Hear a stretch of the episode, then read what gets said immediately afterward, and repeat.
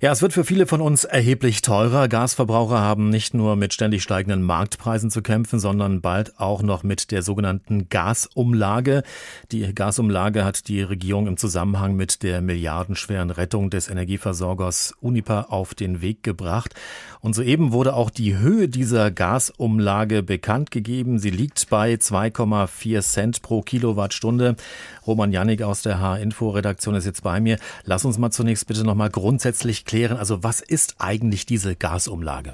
Also diese Gasumlage, das ist ein Aufschlag auf den Gaspreis. Alle, die Gas nutzen, die müssen ihn bezahlen, egal ob Privatpersonen oder auch Industriekonzerne. Diese Umlage soll eben verhindern, dass Gasimporteure pleite gehen und dann womöglich in einer Art Kettenreaktion die gesamte Gasversorgung in Deutschland zusammenbricht. Diese Importeure haben Pipeline-Gas aus Russland bestellt und langfristig zum Beispiel an Stadtwerke weiterverkauft, zu günstigen Preisen für die Stadtwerke und deren Kunden. Seit nun aber nur noch wenig Gas aus Russland ankommt, müssen die Importeure auf dem Weltmarkt Gas zukaufen und das ist eben viel, viel teurer, als sie es selbst an die Stadtwerke weitergeben dürfen. Also machen sie jeden Tag hohe Verluste und die soll diese Gasumlage eben ausgleichen.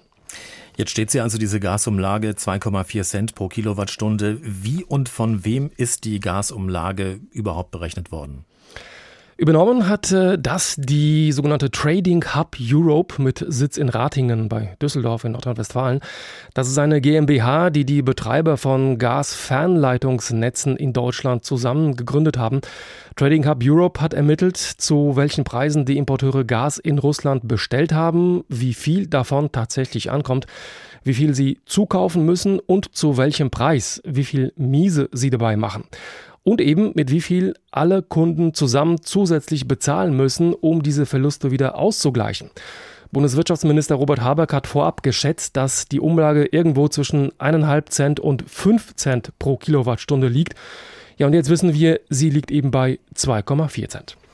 Es wird auf jeden Fall teurer. Welche Kosten kommen da auf uns Verbraucher zu? Ja, das kommt natürlich darauf an, wie viel Gas man eben selbst verbraucht. Aber nehmen wir mal einen Single-Haushalt mit einem durchschnittlichen Verbrauch von 5000 Kilowattstunden pro Jahr.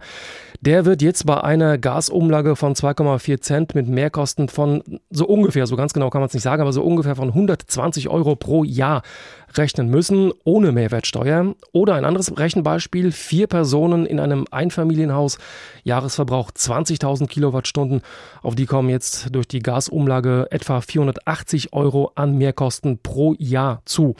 Auch in diesem Fall netto ohne Mehrwertsteuer gerechnet. Ob diese Mehrwertsteuer also obendrauf kommt, das ist derzeit noch offen.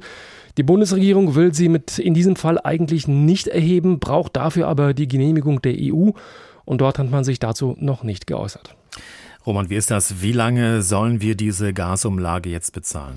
Zunächst einmal geht es am 1. Oktober los damit und dann für 2 Heizperioden, also 1,5 Jahre lang bis zum 31. März 2024. Und der Preis, der heute festgelegt worden ist, wird nicht unbedingt die ganze Zeit lang gleich sein. Je nachdem, wie viel Gas aus Russland kommt und wie sich der Weltmarktpreis für Gas aus anderen Ländern entwickelt, kann die Gasumlage in dieser Zeit steigen oder auch sinken. Das wird alle 3 Monate neu gerechnet und der Preis entsprechend neu festgelegt. Das kann also auch nochmal über diese 2,4 Cent gehen, die heute festgelegt wurden.